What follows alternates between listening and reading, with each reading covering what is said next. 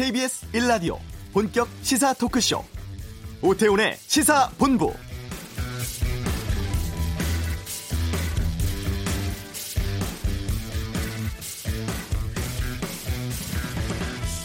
지금 법원에서는 조국 전 장관의 부인이죠. 정경심 교수에 대한 구속영장 실질심사가 서울중앙지법 송경호 영장 전담 부장판사의 심리로 진행되고 있습니다.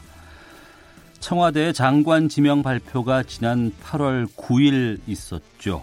지명 이전부터 시작된 야당발 문제 제기, 거의 대다수 언론들의 집중적인 의혹 보도, 여기에 전격적인 압수수색 등으로 들어온 검찰의 전방위적인 수사, 그리고 이를 지켜보던 국민들이 광장으로 나와서 외친 각기 다른 구호들. 거의 석 달 가까이 대한민국을 휩쓸고 있는 조국 전 장관 관련 논란들은 이제 법정으로 옮겨간 상황입니다. 아, 정 교수의 구속 여부는 오늘 밤 늦게나 내일 새벽쯤 결정 날 것으로 보이는데요. 결정이 어떻게 나든 후폭풍은 당분간 계속 이어지지 않을까 싶습니다. 오태훈의 시사본부 보건복지부 국정감사에서 의사들의 홈쇼핑 방송 출연이 도마 위에 올랐습니다. 쇼닥터 논란 잠시 후 이슈에 살펴보겠습니다. 위안부 모독 논란 유니클로의 비상식적 광고 파장 그냥 갈 수 없잖아 코너에서 짚어보겠습니다. 2부 아는 경찰 세계 최대 규모의 아동 음란물 사이트 운영 적발된 한국인 사건 다루겠습니다. 오태훈의 시사본부 지금 시작합니다. 네, 이 시각 가장 핫하고 중요한 뉴스들 정리해 드립니다. 방금 뉴스 KBS 보도본부 박찬영 기자와 함께합니다. 어서 오세요. 네, 안녕하세요. 예. 어, 남북 교류 상징하면 금강산 관광이 아닌가 싶은데 지금 중단된 상황이고 김정은 북한 국무위원장이 금강산에 있는 남측 시설물을 철거하라 이런 지시를 내렸다고요? 네, 안타깝지만 그런 보도가 북한 매체로부터 나왔습니다. 북미 관계, 남북 관계 지금 교착돼 있는 상태에서 김정은 위원장이 굉장히 강한 메시지를 던졌는데요. 지난해 9월에 그 평양 공동 선언에서 금강산 관광 재개하자 이렇게 양국 정상이 합의를 했었는데 네. 현 상태에서 우리나라가 이제 미국이 동의를 해주지 않다 보니까 금강산 관광 재개를 하지 못하고 있고 여기에 대해서 김정은 위원장이 강한 불만을 가지고 있는 것으로 보이는데 같은 민족끼리 이제 분단된 상황에서 관광을 통해서 서로 간에 교류를 할 수 있는 분명한 길이 있음에도 불구하고 미국이 막아서 하지 못하는 현재의 상황이 굉장히 답답한 상황입니다. 네. 김정우 위원장이 그 현지 시찰을 금강산 일대를 했다고 합니다. 네. 그런데 우리 측 관광 시설을 보고 민족성을 찾아볼 수 없다. 공사장에 가설 건물을 방불케 한다. 자연 경관의 손해다라고 하면서 철거를 지시했습니다.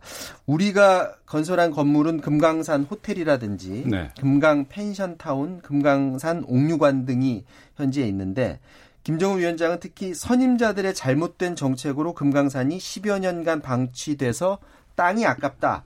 국력이 약할 적에 남에게 의존하려 했던 선임자들의 의존 정책이 매우 잘못됐다라고 선임자들의 정책까지도 강하게 비판을 했습니다. 네. 그러니까 단순하게 건물이 낡았다. 라든지 아니면 주변 경관을 해친다든지 이 정도의 수준이 아니고 금강산 관광 사업 자체가 돌이켜 보니까 이건 잘못된 사업이다라고 어. 아, 직접적으로 언급을 했습니다. 그러니까 어, 선임자라고 하면 김정일 위원장일 수도 있는데 예. 폭넓게 보면 김정일 위원장이 정책까지도 비판했다고 해석할 수도 있을 것 같습니다. 음. 이 말을 어떻게 해석해야 될지는 우리 정책 당국이라든지 전문가들의 의견을 좀 더 들어봐야 알 수가 있는데 사실 개성공단도 지금 양측 간 협력 이긴 하지만 음. 속을 들여다보면 사실 금강산 관광과 비슷하지 않습니까? 네. 자금도 우리 자금이 들어갔고 그리고 거기에 있는 건물들도 다 우리가 지어주고 했던 것들인데 김정은 위원장이 그렇다면 개성공단을 어떻게 바라볼지 이 부분도 굉장히 궁금해지는 부분이고요. 현 상황은 남북 협력, 북미 관계 지금 제대로 돌아가지 않는 상황에서 김정은 위원장이 뭔가 강한 불만을 가지고 내놓은 어떤 카드인 것은 분명해 보입니다. 네. 갑작스런 북한발 보도이기 때문에 이게 좀 행간을 짚어봐야 될 것 같은데 우선은 이 관광 사업 담당하고 있는 현대 아산 쪽의 입장인 어떻게 나왔는지도 궁금하고요. 통일부 입장도 좀 나왔습니다. 네, 지금 나왔습니다. 어, 북한이 이제 김정은 위원장이 이렇게 말은 했지만 아무래도 당사자인 현대아산과 협의는 하지 않을까 그런 생각이 들고요.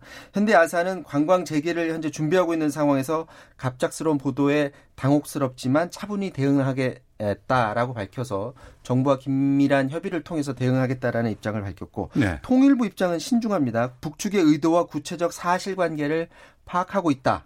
현재 이를 알아보고 있다라는 수준의 예, 공식 입장을 내놨고 김현철 통일부 장관이 때마침 오늘 국회에서 정책 간담회를 했었거든요. 어. 이 자리에서 뭐라고 했냐면 예. 상황이 엄중하다. 김정은 위원장이 선대 정책에 대해서 사실상 비판하는 모양새를 갖췄기 때문에 진짜 북한이 정책을 전환한 건지 아니면 우리나라한테 다른 시그널, 시그널을 준 것인지는 좀 더 분석해 보겠다. 이런 입장을 내놨습니다.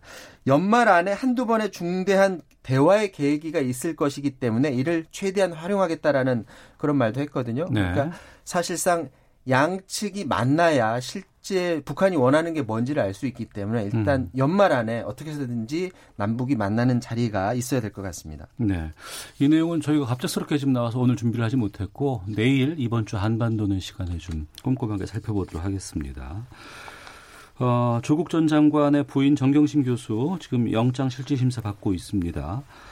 언제쯤 이 결정이 날까요? 네, 오늘 밤 아니면 내일 아침 아, 나올 것 같은데 정경심 교수는 오늘 오전에 서울중앙지법에 도착해서 재판에 성실히 임하겠다 이런 짧은 입장을 내놨습니다. 네. 검찰은 11개 혐의를 적용하면서 어, 구속 사유를 들고 있는데 이미 그 컴퓨터 하드디스크를 숨기려는 시도가 있지 않았느냐.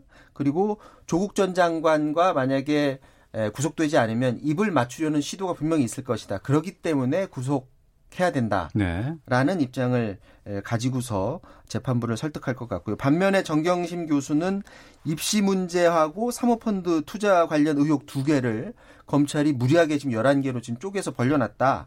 사모펀드 관련 혐의는 실제 운영 주체가 정경심 교수가 아닌 증거들이 지금 굉장히 많이 나오고 있는데도 불구하고 검찰이 무리하게 정경심 교수에게 덮어 씌우려고 하고 있다. 그리고 이미 일곱 차례 검찰의 출석 요구를 다 성실히 응했기 때문에 네. 도주 의료도 없고 검찰이 그동안 강제 수사 이후에 얼마나 저인망식으로 수사를 했느냐. 자료라는 자료는 다 가져갔다. 그렇기 때문에 은닉할 우려도 없다. 그렇기 때문에 구속할 이유는 없다라는 그런 논리를 펼 것 같습니다. 지금 구속 여부의 또 다른 변수는 정경심 교수의 그 건강 상태입니다. 이미 뭐 여러 보도를 통해서 알려져 있다시피 뇌종양하고 뇌경색 진단을 받았다고 하는데 네. 정경심 교수가 CT하고 MRI 결과를 검찰에 제출을 해놓은 상태고요. 검찰은 그 자료에도 불구하고 구속해서 재판하는 데는 전혀 무리가 없는 건강 상태다라는 입장인 반면에 정경심 교수 측은 그렇게 무리해서 어 구속해 놓은 상태로 재판을 받게 되면 향후 재판에 성실히 임할 수 없다라는 그런 논리를 펼 것 같습니다. 지금 검찰 개혁을 촉구하는 범국민 시민연대가 오늘 밤 9시부터 서초동 대검찰청 앞에서 촛불 집회를 연다고 하고요. 집회를 통해서 정 교수를 응원하는 목소리를 높인다는 계획이고 그 근처에서 보수단체인 자유연대가 오후 4시부터 구속영장 발부 촉구 집회를 연다는 그런 계획입니다. 네. 액상형 전자담배라는 게 있습니다. 이게 미국에서 상당히 인기가 많았었는데 이게 폐 손상을 가져온다는 사례가 급증하고 있고 관련해서 우리 정부가 대책을 내놨는데 사용 중단을 권고했다고요. 네, 정부는 이게 이제 강력한 조치라고 하는데 판매 금지 조치가 아니라 사용 중단 권고 조치입니다. 그러니까 예. 판매사에 대해서 한 조치가 아니고요. 음. 이걸 피우는 사람들한테서 피지 말라라고 권고를 한 건데 아무래도 현재 우리 국민들의 피해 사례는 들어오긴 했습니다만 한 건의 의심 사례밖에 안 들어왔고요. 네. 다 이제 미국에서 많은 사건이 있었고 정부 자체에서도 지금 조사 결과가 없다 보니까 아, 권고 수준의 조치를 내렸습니다. 보건복지부는 오늘 그 액상형 전자담배에 대해서 유해성 검증이 끝나기 전까지 사용을 중단해 달라. 특히 아동 청소년 호흡기 질환을 앓고 있는 사람들은 절대 피워서는 안 된다. 이렇게 말했습니다. 어, 앞서도 말했다시피 우리나라는 의심 신고가 지금 한 건 들어왔거든요. 그래서 정부는 민간 합동 조사팀을 구성해서 추가 의심 사례가 있는지 확인하겠다고 하고요. 액상형 전자담배에 유해 성분이 들어 있는지를 다음 달까지 분석하고 청소년 등에게 흡연을 유도할 수 있는 가향 물질 첨가 담배도 단계적으로 금지하기로 했습니다. 알겠습니다. 방금 뉴스 박찬영 기자와 함께했습니다. 고맙습니다. 이어서 이 시각 교통 상황 살펴보겠습니다. 교통정보센터 연결합니다. 김민희 리포터입니다. 네, 점심시간을 가까이 하면서 도로 정체는 서서히 풀려가고 있습니다. 광주 원주고속도로 원주 쪽으로 초월에서 동곤지암 사이로는 지금도 작업 여파 받아 차량들 서행하고 있습니다. 서해안고속도로 목포 쪽으로는 여전히 팔곡분기점에서 용담터널 사이로 지나는 차량들이 많습니다. 이후로 서해대교 부근에서는 3차로를 막고 작업을 하고 있는데요. 이 서평택 일대 7km 구간에서 정체 심합니다.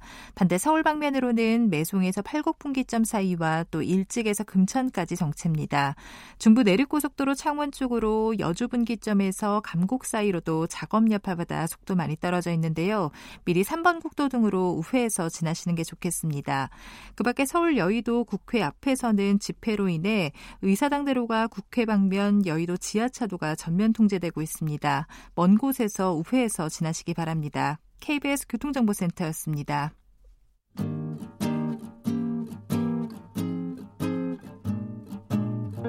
KBS 1라디오 오태훈의 시사본부 여러분의 참여로 더욱 풍성해집니다.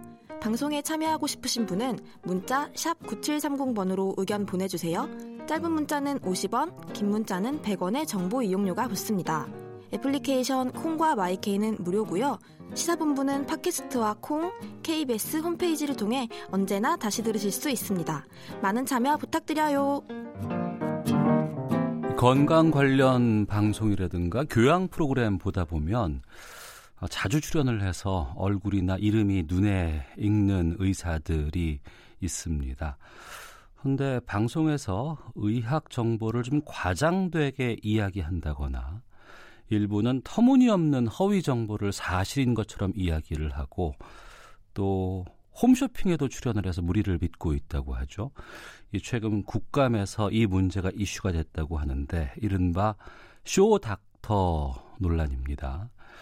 국회 보건복지위 소속 더불어민주당 김상희 의원 연결해서 이 쇼 닥터 논란 짚어보겠습니다. 안녕하십니까? 네, 안녕하세요. 네. 김상희입니다. 김상희 의원께서 약사 출신이시죠? 네, 약사 출신입니다. 예. 네. 이번 국정감사에서 보니까 그 일부 한의사들 어, 발언들이 좀 논란이 됐습니다. 뭐 물파스를 바르면 중풍 예방에 도움이 된다. 체질에 맞지 않는 약재를 대고 있으면 팔이 쉽게 내려간다. 저도 쉽게 이해 안 되는 이런 발언들인데 이러한 쇼닥터들의 발언을 어떻게 보세요? 네, 저는 참이 홍맹랑한 의료 정보를 네. 면허를 갖고 있는 의사들이 음. 그냥 아무런 제재 없이 막 그 이렇게 방송하고 있다고 하는데 정말 경악을 하겠습니다. 아, 이런 정보는 사실은 국민들의 건강과 안전에 직결되는 건데 굉장히 위험한 일이죠. 네. 중풍 예방을 불파스를 이 뭐 뒷목에다가 바르면 된다. 이 도대체가 우리 국민들이 음. 지금 어느 시대인데 이런 얘기를 하는지 정말 이해할 수가 없고 이게 잘못하면 사회적으로 큰 혼란을 야기할 수도 있는 것입니다. 네. 네. 그러니까 말씀하신 것처럼 면허가 있는 의사 한의사들이잖아요. 네, 네. 근데 이런 분들이 방송에 나오면 더욱더 신뢰가 갈 수밖에 없는데 이렇게 방송에서 허위 정보를 말하는 이유가 뭐라고 보십니까? 글쎄요, 저는 지금 일단 건강 관련 프로그램들이 굉장히 많이 이제 늘어나고 있거든요. 예, 예. 아, 건강에 관심이 많고 이제 어. 고령화 이제 되는 우리 사회에서 드러나는 게 현상이긴 한데 음. 그래서 많이 시청률 높지요. 네. 자연스럽게 이제 자기의 이제 인지도를 높이면서 네. 어, 자기 병원 홍보에 큰 도움이 되기 때문에 사실 의사들이 굉장히 이 프로그램에 나오고 싶어 한다고 저는 알고 있습니다. 예. 그 전문적인 그야말로 정확한 지식보다는 네. 오히려 입담이나 거의 어떻게 보면은 예, 예능인 같은 음. 그런 그 모습들을 좀 보이면서 네. 그리고 어, 좀 과장된 어, 그런 정보들을 또 약간 좀 믿을 수 없는 정보들을 주면서 네. 어, 이- 우리 시청자들을 사실 어떻게 보면 현혹시킨다고 볼 수 있고 이분들은 결국은 대개는 다 자기의 이해관계하고 연결이 되고요. 음. 그리고 어떤 부분은 보면 건강식품 회사하고 커넥션이 있든지 또 어떤 부분을 보면 자기 이름을 달고서 파는 건강식품까지 출시를 해서 사업을 하, 고 있더라고요. 네. 그래서 이 프로그램에 나와서 이렇게 하는 거는 경제적인 이해관계의 음. 배경이 저는 있다고 생각합니다. 네. 방송에 나오는 모든 의사들이 다 허위 정보를 말씀하시는 건 아니겠습니다만 그렇죠. 네, 네. 일부 이제 무리를 빚는 분들이 계시고 특히 보니까 이번에 어, 한의사 모 씨는 그 협회에서 회원권 정지 징계를 세 차례나 받았다고 하는데 그럼에도 불구하고 방송에 계속 나오고 이렇게 한다는 건 좀 출연 정도는 막아야 되지 않을까 징계를 받았다고 하면 네, 이런 조치가 그렇습니다. 필요하지 않을까 싶은데요. 네네. 방송, 이 지금 징계 세 번씩이나 받았는데, 이런 사람을 방송에서 저는 그 출연을 시키는 것 자체를 좀 이해할 수가 없습니다. 네. 그래서 방통이나 방심위에서 이런 사람들을 막는 그런 역할을 해야 되는데, 이 하기 전에 일단은 저는 방송사의 이건 상식의 문제라고 생각합니다. 네. 그러니까 방송사에서 음. 적어도 출연진에 대해서 기본적인 것은 좀 모니터 해가지고 네. 이런 사람들을 걸러내야 되지 않겠습니까? 어. 네. 앞서서 김상희 의원께서 말씀하셨습니다만 홈쇼핑에까지 나와서 의사들이 네네. 자기 이름을 건 제품 같은 것들을 판매한다고 하는데 이거는 어떻게 보세요? 아 저는 진짜 이거는 그 기본적인 의료 윤리 도덕성의 문제입니다. 예. 그 의사로서 가져야 될 기본적인 그런 도덕성 기준이 있는 거거든요. 음. 어, 의사의 그 말이라고 하는 게 어, 환자들한테는 굉장히 큰 영향을 미치는데 그 건강식품이나 이런 부분에서는 당연히 과장되고 어, 어- 어떻게 보면 좀 어, 허위적인 요소도 상당히 있기 때문에 네. 의사들이 자기 이름 걸어대고 물건을 그 출시를 하고 어. 그것을 홈쇼핑에 스스로 출연해서 판매하는 건 저는 정말 문제라고 봅니다. 예. 출시는 할 수 있다고 봐요. 예. 그러니까 무슨 뭐 약품 개발을 하는데 참여를 해서 할 수는 있는데 어. 이것을 홈쇼핑에 출연해 갖고 이것이 무슨 만병통치인 것처럼 얘기하는 것은 저는 기본적인 그 의료인의 도덕성의 문제 그리고 품위를 손상시키고 또 국민들에게 굉장히 과장된 정보를 제공해서 국민들의 건강에 위협을 줄 수 있다고 생각합니다. 네. 그리고 뭐 확인은 좀 해봐야겠습니다만 공중파라든가 종편에서 의료 정보 관련된 방송에 출연을 하고 있는데 그 동시간대에 홈쇼핑 채널을 넘겨보면 거기에도 지금 그 제품이 판매되고 있다는 사례들이 좀 나오고 있거든요. 이건 어떻게 보십니까? 네, 이거 저는 제가 그 우리 오태훈 선생님도 한번 확인 한번 해보세요. 아주 쉽습니다. 네. 토요일, 일요일이면은 예. 건강 관련 프로그램을 종편에서 굉장히 많이 합니다. 예. 그 시간대 그걸 보고 있으면 거기에서 분명히 그 건강에 좋은 어. 말하자면 중풍이다 하면 중풍에 좋은 건강식품이 등장을 합니다. 예. 그리고 그, 그것에 대해서 뭐 극찬을 하고요. 그러면 다른 채널 옆에 있는 홈쇼핑 채널을 보면 그걸 팔고 있어요. 음. 지금 제가 확인한 것만 해도 네. 크릴오리 오일, 노니, 석류, 아로니아, 햄프시드, 새- 새싹보리 다 제가 확인했습니다. 예. 방송에서 이걸 하고 있어요. 어. 종편 방송에서 의사나 한의사가 출연해가지고 예. 아, 막 과장되게 이렇게 하고 있는데 옆에 홈쇼핑 채널에서는 이걸 팔고 있어요. 음. 그래서 요번에 그 이 사례를 조사를 해보니까 네. 지금 뭐 짧은 기간인데도 한 40여 건 정도가 지금 밝혀졌고요. 이거는 뭐 당장 요번 주 토요일, 일요일도 확인하면은 확인할 어. 수 있는 것입니다. 예, 이거는 뭐 보건복지위 차원을 넘어서서 어, 과방위 쪽에서도 좀 다뤄야 될 부분이 아닌가. 그렇습니다. 네 네. 이건 방송통신위원회에서 예, 예. 저는 이거 금방 적발할 수 있는 거거든요. 어, 여기에 출연하는 화, 그 의사들, 음. 전문가들, 거기에 보면 영양학자들 이런 사람들 나오거든요. 네네. 뭐 그런 사람들하고 이 건강식품 회사하고의 커넥션이 저는 있다고 보고 어, 종편 방송하고도 커넥션이 있다고 봅니다. 예. 그래서 방송사와 여기에 참여하는 전문가와 건강식품 회사와 그리고 홈쇼핑과 어, 이렇게 사자 간에 이 지금 저는 커넥션이 있고 이게 굉장히 짭짤한 걸로 제가 보입니다. 그래서 방통위 방심위에서 예. 제대로 이 부분 좀 조치를 취해 주셔야 되고 우리 복지부에서도 음. 어, 이 관련해서 이 쇼 닥터들에 대해서 제대로 된 그 처분을 내려야 된다고 생각합니다. 네. 국회 보건복지위 소속 민주당 김상희 의원과 함께 쇼닥터 문제 말씀 나누고 있는데요. 방금 말씀해 주신 것처럼 이러한 쇼닥터들에게 좀 제재를 준다거나 면허 취소 처분까지 내리는 거는 현실적으로 불가능한 겁니까? 아니 면허 취소는 그러, 지금 안 되고 자격 정지가 될 수 있어요. 지금 예. 자격 정지 최대 1년 자격정지 처분이 가능하거든요. 음.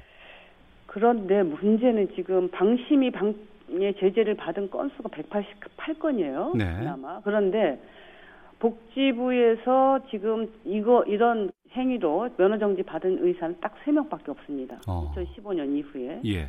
이거는 복지부가 이번에도 제가 지적을 했는데 어, 굉장히 소극적으로 대처하는 겁니다. 네. 네. 또 복지부가 이것을 모니터해서 발, 그 적발을 했다 하더라도 네. 자기네들이 적극적으로 이걸 그 처분을 하지를 않고 음. 어, 의사협회 한의사협회에 의견을 묻습니다.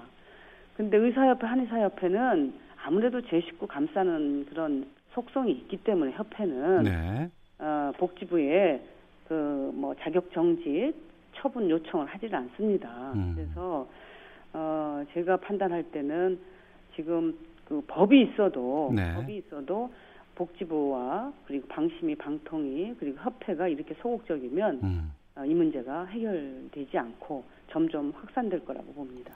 특히나 이 의사들이 홈쇼핑에 나오는 거는 정말 저는 이해되지 않거든요. 이거 기준이 좀 필요하지 않나 싶은데요. 네, 이 부분은 뭔가 제도 마련이 필요할 것 같습니다. 예. 어, 의사가 홈쇼핑에 출연해서 어, 특정한 건강식품에 대해서 이렇게 한다고 하는 것은 어, 의사가 나왔다고 하는 것 자체가 벌써 이건 과장 광고입니다. 네. 의사가 나왔다고 하는 것 자체가 그래서 어, 지금 방송국도 문제가 있지만 음. 어, 요게 지금 제도적으로 허점이 있는 것 같습니다. 네. 그래서 어, 의사들이 자기네들의 전문성을 가지고 국민들이 갖고 있는 의사에 대한 신뢰도를 이용해서 허무맹랑한 얘기를 하고 과장 광고를 해서 어, 건강식품이라든가 이런 것죠 의료기기 이런 것들을 판매하는 것은 자제 음. 그 할 수 있도록 어, 심의 기준을 지금 마련을 해야 된다고 생각합니다. 네. 뭐 쇼닥터 출연시키는 방송국 책임 같은 경우에는 이제 방통위라든가 이쪽에서 좀 담당을 해야 될 것 같고 네, 예. 이 보건복지부 차원에서 좀 고려할 수 있는 추가적인 대책들 어떤 것들이 있을지 끝으로 좀 말씀 네, 듣겠습니다. 지금 저는 네. 요즘에 보면 쇼닥터뿐만이 아니라 방송뿐만이 아니라 네. 유튜브도 엄청나게 늘어납니다. 아, 그러네요. 그 채널이 네네, 있네요. 지금 어, 달라지는 이 우리 그 매체 환경에서 어, 의료인들이 이렇게 아주 무분별하게 어. 무분별하게 쇼닥터로서 그리고 잘못된 정보들을 막 전파하는 경향이 있어서 예. 의료법을 좀 그 개정을 할 필요가 있을 것 같습니다. 그래서 어. 어, 달라지는 이 매체 환경에서 예. 어, 국민들에게 잘못 그 의료 정보를 전달하는 이런 의료인들의 에, 행위를 좀더 그 제재를 강화하는 음. 처벌을 강화하는 그 의료법을 개정을 좀 준비를 해보겠습니다. 예, 오늘 말씀 고맙습니다. 네 네 감사합니다. 네, 보건복지위 소속 더불어민주당 김상희 의원이었습니다. 헤드라인 뉴스입니다. 청와대는 금강산 내 남측 시설을 철거하라는 김정은 위원장의 지시에 대해 북한의 입장과 계획을 명확히 분석하는 게 먼저라면서 협의해 나갈 부분은 협의할 것이란 입장을 밝혔습니다. 켄트 해슈테트 스웨덴 외교부 한반도 특사는 북한과 미국이 스톡홀름에서 실무 협상을 재개할 수 있도록 양국에 수준의 초청장을 보낼 계획이라고 밝혔습니다. 마이크 폼페이오 미국 국무장관은 북한의 비핵화를 끌어내려면 과거에 실패한 전략들을 기댈 수 없다고 밝혔습니다. 세계 무역기구 WTO 내 개발도상국 지위 유지 여부와 관련해 미국을 방문 중인 유명희 통상교섭 본부장이 미국 측에 우리나라 농업의 민감성이 충분히 고려될 필요가 있다는 입장을 전달했다고 밝혔습니다. 횡령과 배임 등의 혐의로 징역 3년의 실형이 확정된 신격호 롯데그룹 명예회장의 형집행정지 신청을 검찰이 받아들였습니다. 검찰은 신 명예회장이 건강상 이유로 수용 생활이 어렵다고 판단했습니다. 지금까지 헤드라인 뉴스 정한나였습니다. 오태훈의 시사본부. 오태훈의 시사본부. 오태훈의 시사본부. 오태훈의 시사본부. 오태훈의 시사본부. 오태훈의 시사본부. 오태훈의 시사본부. 오태훈의 시사본부. 네, 12시 45분 지나고 있습니다. 위안부 피해자 폄하 논란 광고로 무리를 일으키고 있습니다. 유니클로라는 의류 기업이 있죠. 이 광고를 중단했다고는 하지만 사과는 또 하지 않고 있는 상황이고 오늘 이 문제를 그냥 갈 수 없잖아 이 코너에서 짚어보도록 하겠습니다. 유니클로 광고 대해부를 해보죠. 이종근 시사평론가 나오셨습니다. 어서 오세요. 네, 안녕하십니까. 그냥 하지 마시고 네. 90.3? 97.3. 아, 97.4. 아, 예. 죄송합니다. 97.3 메가헤르츠. 예. 주파수 맞춰 주십시오. 지역은 또 다른 또 주파수가 있어서. 아? 예. 그거 다 설정하려면 힘들어요. 네. 예. 아, 일본 제품 불매 운동이 7월부터 한참 좀 불이 붙었습니다. 네. 저도 일본 맥주는 이제 안 먹어요. 아. 네, 절대 먹지 않습니다. 아땡, 기땡 뭐 이런. 네, 절대 예. 먹지 않고. 근데 또 이제 맥주뿐만 아니라 이제 의류 쪽으로 유니클로 매장 안 가는 것 여기에 네. 대해서 많은 분들이 호응하고 있는 것으로 알고 있고 네. 최근에 와서 이게 좀 회복되고 있다더라 온라인을 쪽을 통해서 회복되고 있더라라는 분위기가 좀 전해져서 네. 사람들이 어 이거 그냥 끝나는 거 아니야라고 음. 했다가 네.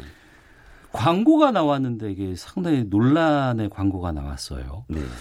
먼저 지금 이 유니클로 기업 매출부터 좀 짚어주세요. 어느 정도로 좀 회복되고 있는지. 아 일단 두 가지가 공존하고 있어요. 예. 하나는 어, 매출이 회복되고 있다라는 기사가 나오고 있습니다. 예. 매출이 회복되는 기사로서는 어, 지금 일단 어, 가을 겨울 시즌이 되면서 네. 워낙에 유니클로의 어, 그몇히 땡땡 뭐 이런 어떤 브랜드가 가벼우면서도 내 보온을 해주는 그런 옷들이 어, 유니클로의 대표적인 옷들이거든요. 네, 네. 뭐 이런 옷들의 매출이 늘어나고 있어요. 있어서 어 도리어 우리나라에서 이제는 어그 이 불매 운동 어그 분위기가 좀 가라앉고 어. 어. 도리어 많이 지금 매출이 늘어나고 있다. 예. 늘어나고 있는 거 아니냐. 이런 어 기사가 나온 반면에 그건 아니다. 전체 매출을 봐야 된다. 물론 음. 7월 달 시작한 이후에 8월 달에 전체적으로 봤을 때 약 한 40% 내외의 그런 그 매출이 떨어졌다는 기사도 있었지만 네. 어 잠깐 반등한 것이지 이게 전체적으로 이게 매출이 얼마나 늘어났고 줄어들었느냐를 보려면 FW 그러니까 어,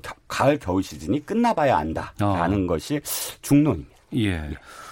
그 문제 광고 다루기 전에 이 유니클로라는 기업이 어떤 기업인지를 좀 알려주세요. 네, 앵커님 혹시 제가 퀴즈 내겠습니다. 예. 짬뽕 국물을 예. 지금 예. 바지에 흘렸어요. 예. 그럼 어디로 먼저 달려가시겠습니까? 그냥 우선 닦고 화장, 화장 실로 달려와서 그렇죠. 닦는다. 네, 뭐 아니면 세탁소로 달려와서 옷을 맡긴다. 음. 요즘 저 요즘 세대는요. 네. 정답이 이거랍니다. 유니클로 같은 그런 그 fast 패션 업체로 달려간다. 옷을 좀 사버려요, 그냥. 아, 그니, 그렇죠. 그러니까 바로 그 점이죠. 가, 어, 가격이 저렴하기 때문에 예. 내가 여기서 세탁소나 화장실에 가서 하느니 어. 차라리 가서 바지 하나를 사버리는 것이 나한테 더 이득이다. 아 그래요? 이게 사실은 이 패스트 패션 그러니까 FF 어, 업체의 어떤 이 뭐랄까 철학이에요. 그래서 음. 우리나라에서 히트한 것도 어, 바로 그런 점. 가격은 싸고 그런데 네. 굉장히 어, 무, 뭐 무채색에다가 음. 무난해요. 그렇기 네. 때문에 가서 뭐 고를 뭐 고민할 필요 없이 아 이건 그냥 무난하게 살 수 있어. 뭐 연령대도 상관 상관없이 이런 어떤 그런 철학 때문에 상당히 일본 내에서도 어, 음. 저렴하기 때문에 가성비가 뛰어나죠. 일본이 또 장기 불황이었잖아요. 네. 뭐 지금도 여지는 계속되니까 아, 값싸고 누구나 입을 수 있고 매장에 어디나 갈 수 있는 음. 그런 세 가지 조건 때문에 우리나라에서도 어, 2018년까지 연 4년간 1조 원대 매출을 기록했어요. 네. 어, 어마어마한 거죠. 이쪽 업계 SPA 또는 패스트 패션 업계에서는 거의 독보적인 수준으로 음. 달리고 있었어요. 그런데 이제 이게 불매 운동의 여파를 가장 크게 받는 기업으로 일본 기업으로 이제 나오게 됐는데 이런 상황에서 이 기업이 광고를 하나를 제작을 했는데 아, 이 전 도저히 이해가 안 되더라고요. 이 광고 좀 알려주세요. 어떤 네. 문제가 있는지. 어, 후리스라는 제품의 그 25주년을 맞아서 어, 전 세계 글로벌 어, 광고예요. 전 네. 세계가 네. 똑같이 하는 광고입니다. 어, 노파 그러니까 그 저기 나이 드신 노인분과 그다음에 아주 젊은 뭐 어린 그 13세 소녀 흑인 소녀가 둘이 함께 나와서 어, 서로 대화를 하는데 문제 그 대화는 이겁니다. 이 13세 소녀가 아, 옛날에 어떤 옛날에도 이런 걸 입으셨어요? 옛날에는 음. 어떻게 입으셨어요? 했는데 네. 그 대답을 영어로는 이렇게 이렇게 됩니다. I can remember that far back. 그러니까 음. 그렇게 오래전 일은 기억 못해가 네. 뭐 직역을 하는 것이겠죠. 음. 어, 실제로 어, 뭐전 세계에 다 그렇게 이 이 이그 노인 배우가 네. 그렇게 얘기를 합니다. 어. 그런데 문제는 이거예요. 예. 한국 광고에서의 자막이 음. 이렇게 들어간 거예요. 맙소사 80년도 더 된 일을 어떻게 기억하니? 네. 라고 해석을 한 거예요, 자막을. 80년이면 1939년 아니에요? 그렇죠. 1939년 문제는 우리나라 지역, 우리나라에서 80년도 더 된 일, 80년 전, 1939년을 어떻게 기억해야 하냐면, 예. 바로 그때부터 일제가 국가 총동원법을, 어, 동원을 해서 음. 강제 징용을 시작한 바로 그 해거든요. 네. 그렇기 때문에, 어, 당장 이제 난리가 났죠. 어떻게 음. 80년이라는 말을 일본 기업이 일본 상품에서 한국에서만 그것도 자막을 집어넣느냐 네. 이 논란이 굉장히 이어졌는데 음. 일단 해명과 반론은 이렇습니다. 예. 어, 80, 98세였대요, 그 모델이. 어. 그리고 옆에 어, 소녀는 13세였대요. 예. 빼보면 85가 되거든요. 예. 그래서 더 이 오래된 일이라는 추상적인 어떤 그 개념보다는 어. 85라고 85년 전 일, 그것도 너무 직역을 한 거고, 너무 정확히 나이 차를 얘기한 거고, 음. 그래서 80년도 더 됐다라는 음. 표현을 쓴 것이지, 그걸 한국의 어떤 그런 상황을 생각을 못했다라고 네. 이제 얘기를 어, 답변을 했는데 거기에 대한 재발로는 암만 그래도 한국에만 그걸 넣은 이유 다시 설명을 해봐라. 그러니까 80년을 우리나라에서만 자막으로 넣은 거 아니겠어요? 예, 예. 예. 뭐그 설명을 제대로 못 하고 있고 또 해명에 대한 반응이 아니 그렇게 생각하는 게 대단하다라는 식으로 해명을 했기 때문에 음. 이건 사실 사과도 아니고 도리어 더 불을 지른 격이 됐거든요. 네. 네 하나만 더 말씀드리면 광고계 시각은 이렇습니다. 어 아니 이 정확하게 구매 욕구를 이렇게 그이 올리거나 혹은 옷의 장점을 기억에 남아야 되는데 광고 효과가 그렇잖아요. 그렇죠. 그렇기 위해서 광고를 하는 거죠. 그런데 예. 지금은 80이라는 숫자만 어. 잔상에 남는다는 거예요. 예. 그리고 두 번째는 어떤 광고든 음. 해당 지역의 인문 사회학적 그 배경을 밑으로 깔고 광고의 어떤 컨셉을 삼아야 된다. 그 기본 광고의 어떤 기본 컨셉인데 네. 그 80이라는 숫자가 갖고 있는 한국의 상황 전혀 이해하려고 하지 않았지 않았느냐. 그럼 음. 광고적으로 일단 대실패한 실패한 광고다라는 네. 게 어, 일반적인 시각입니다. 이 광고는 지금 중단된 거죠? 네, 중단됐습니다. 어. 중단했다고는 합니다만 여지는 계속 이어지고 있는 상황이고 저희가 또 이렇게 다루고 있으니까. 네, 그렇죠. 이 광고를 비판하는 여러 가지 패러디 영상들도 상당히 좀 많이 나오고 있거든요. 네, 단순히 이제 패러디라고 하기에는 좀 가슴이 찡한 그런 영상입니다. 어, 전남대 사회학과 윤동현 씨가 강제징용 피해자 할머니 양금덕 음. 할머니와 함께 영상을 했죠. 똑같은 그러니까 모양새요. 실제 광고처럼 어, 노인과 소녀, 노인과 청년이 어, 대비되면서 이 어, 양손에 음. 어, 잊혀지지 않는다라고 일본어로 쓰인 팻말을 들고 네. 윤 씨가 할머니한테 이렇게 얘기를 해요. 할머니 그 문구 완전 좋은데요. 얘기하면 이 양금덕 할머니가 난 향기 시켜주는 게 좋거든 하면서 음. 누구처럼 원폭이랑 방사능 맞고 먹고 어, 맞이하고 어, 까먹지는 않아라고 네, 네. 대답을 합니다. 상당히 저는 이, 이 패러디라고는 하지만 이 영상이 갖고 있는 어떤 의미가 클 것 같아요. 무조건 비난하는 것이 아니라 음. 무엇 때문에 이것은 잘못됐다라고 어, 이렇게 그이 이 패러디로 알려줄 수 있는 것. 그래서 상당히 수준 높은 그런 영상이었다라고 뭐 생각합니다. 네, 청취자 장호민님께서 유니클로 진짜 못됐네요. 광고는 분명 의도적이라고 생각합니다. 0580님께서는 이번 광고는 광고 자체보다는 해석을 잘못한 것 같네요 라는 의견도 주셨는데 글쎄요, 이 유니클로가 이런 광고 효과를 일본의 우익 기업으로 좀 자리매김하려고 하는 건 아닌가 생각이 들기도 하는데 어떻게 보세요? 그런데 사실 일본의 그 기업을 좀 분석을 해볼 때 유니클로가 우익 기업이냐 상대적으로 예. 그건 저는 좀 제가 분석한 거에 따르면 아, 그렇게 규정 지을 수는 없을 것 같아요. 어. 어, 이 유니클로를 창시한 야나이 회장이 야나이 다다시 회장이 이미 일본 우익으로부터 굉장히 공격을 받는 사람이에요. 음. 왜냐하면 그의 발언 중에 여러 가지 발언이 있는데 2005년도에 도쿄 신문 인터뷰에서 당시에 고이즈미 총리가 신사 참배를 했거든요. 네. 그랬을 때 에, 도쿄 신문에 직접적으로 이렇게 얘기해요. 아니 총리가 왜 야스쿠니를 가나 개인적인 취미를 외교에 이용하는 거 아니냐라고 직격탄을 날리거든요. 이것 때문에 일본 우익 기업 우익 그, 그 어, 단체로부터 야나이라는 말의 한자를 보면 버들유자의 우물정자이거든요. 이 네. 야나이 회장. 버들유자가 우리나라 한국의 유씨 아니냐. 음. 너는 자이니치 즉 제일 한국인이다. 라고 네. 공격을 받아요. 그런데 음. 사실 제일 한국인이 아니라 진짜 뭐 일본이 맞습니다. 아, 최근 10월 9일자에 니케이 비즈니스에도 이렇게 인터뷰를 합니다. 한국인들의 반항 감정 이해한다. 일본이 한국에 반감 갖는 건 고작해서 그냥 열등해졌다는 증거일 뿐이다. 라는 말도 해요. 그러니까 이것이 그냥 단순히 한국에 잘 보이려고 하는 것이 아니라 제가 두 가지만 소개했지만 야나이 회장의 일관된 어떤 발언들을 보면 음. 어, 일본 우익에 결코 한 번이라도 뭐 편승해서 반항 감정을 불러일으킨다거나 또 한순간 한국에 대해서 어떤 그 감정을 좀 누그러뜨리려고 하는 발언들은 없었어요. 일관된 네. 어떤 흐름입니다. 음. 그러면 그 대표적인 뭐 우리나라에 진출하고 있는 우익 기업이라든가 이런 곳은 어떤 곳이 있을까요? 대표적으로 DHC죠. 저는 DHC? 네, DHC라고 해서 예. 스메스메라는 CF가 있었어요. 남성분이나 아마 기억을 못 하실 거예요. 예. 김희선 씨가 그 어. 이렇게 그 이 클렌징 크림을 바르면서 화장품 회사예요. 아, 그렇죠. 어. 클렌징 크림.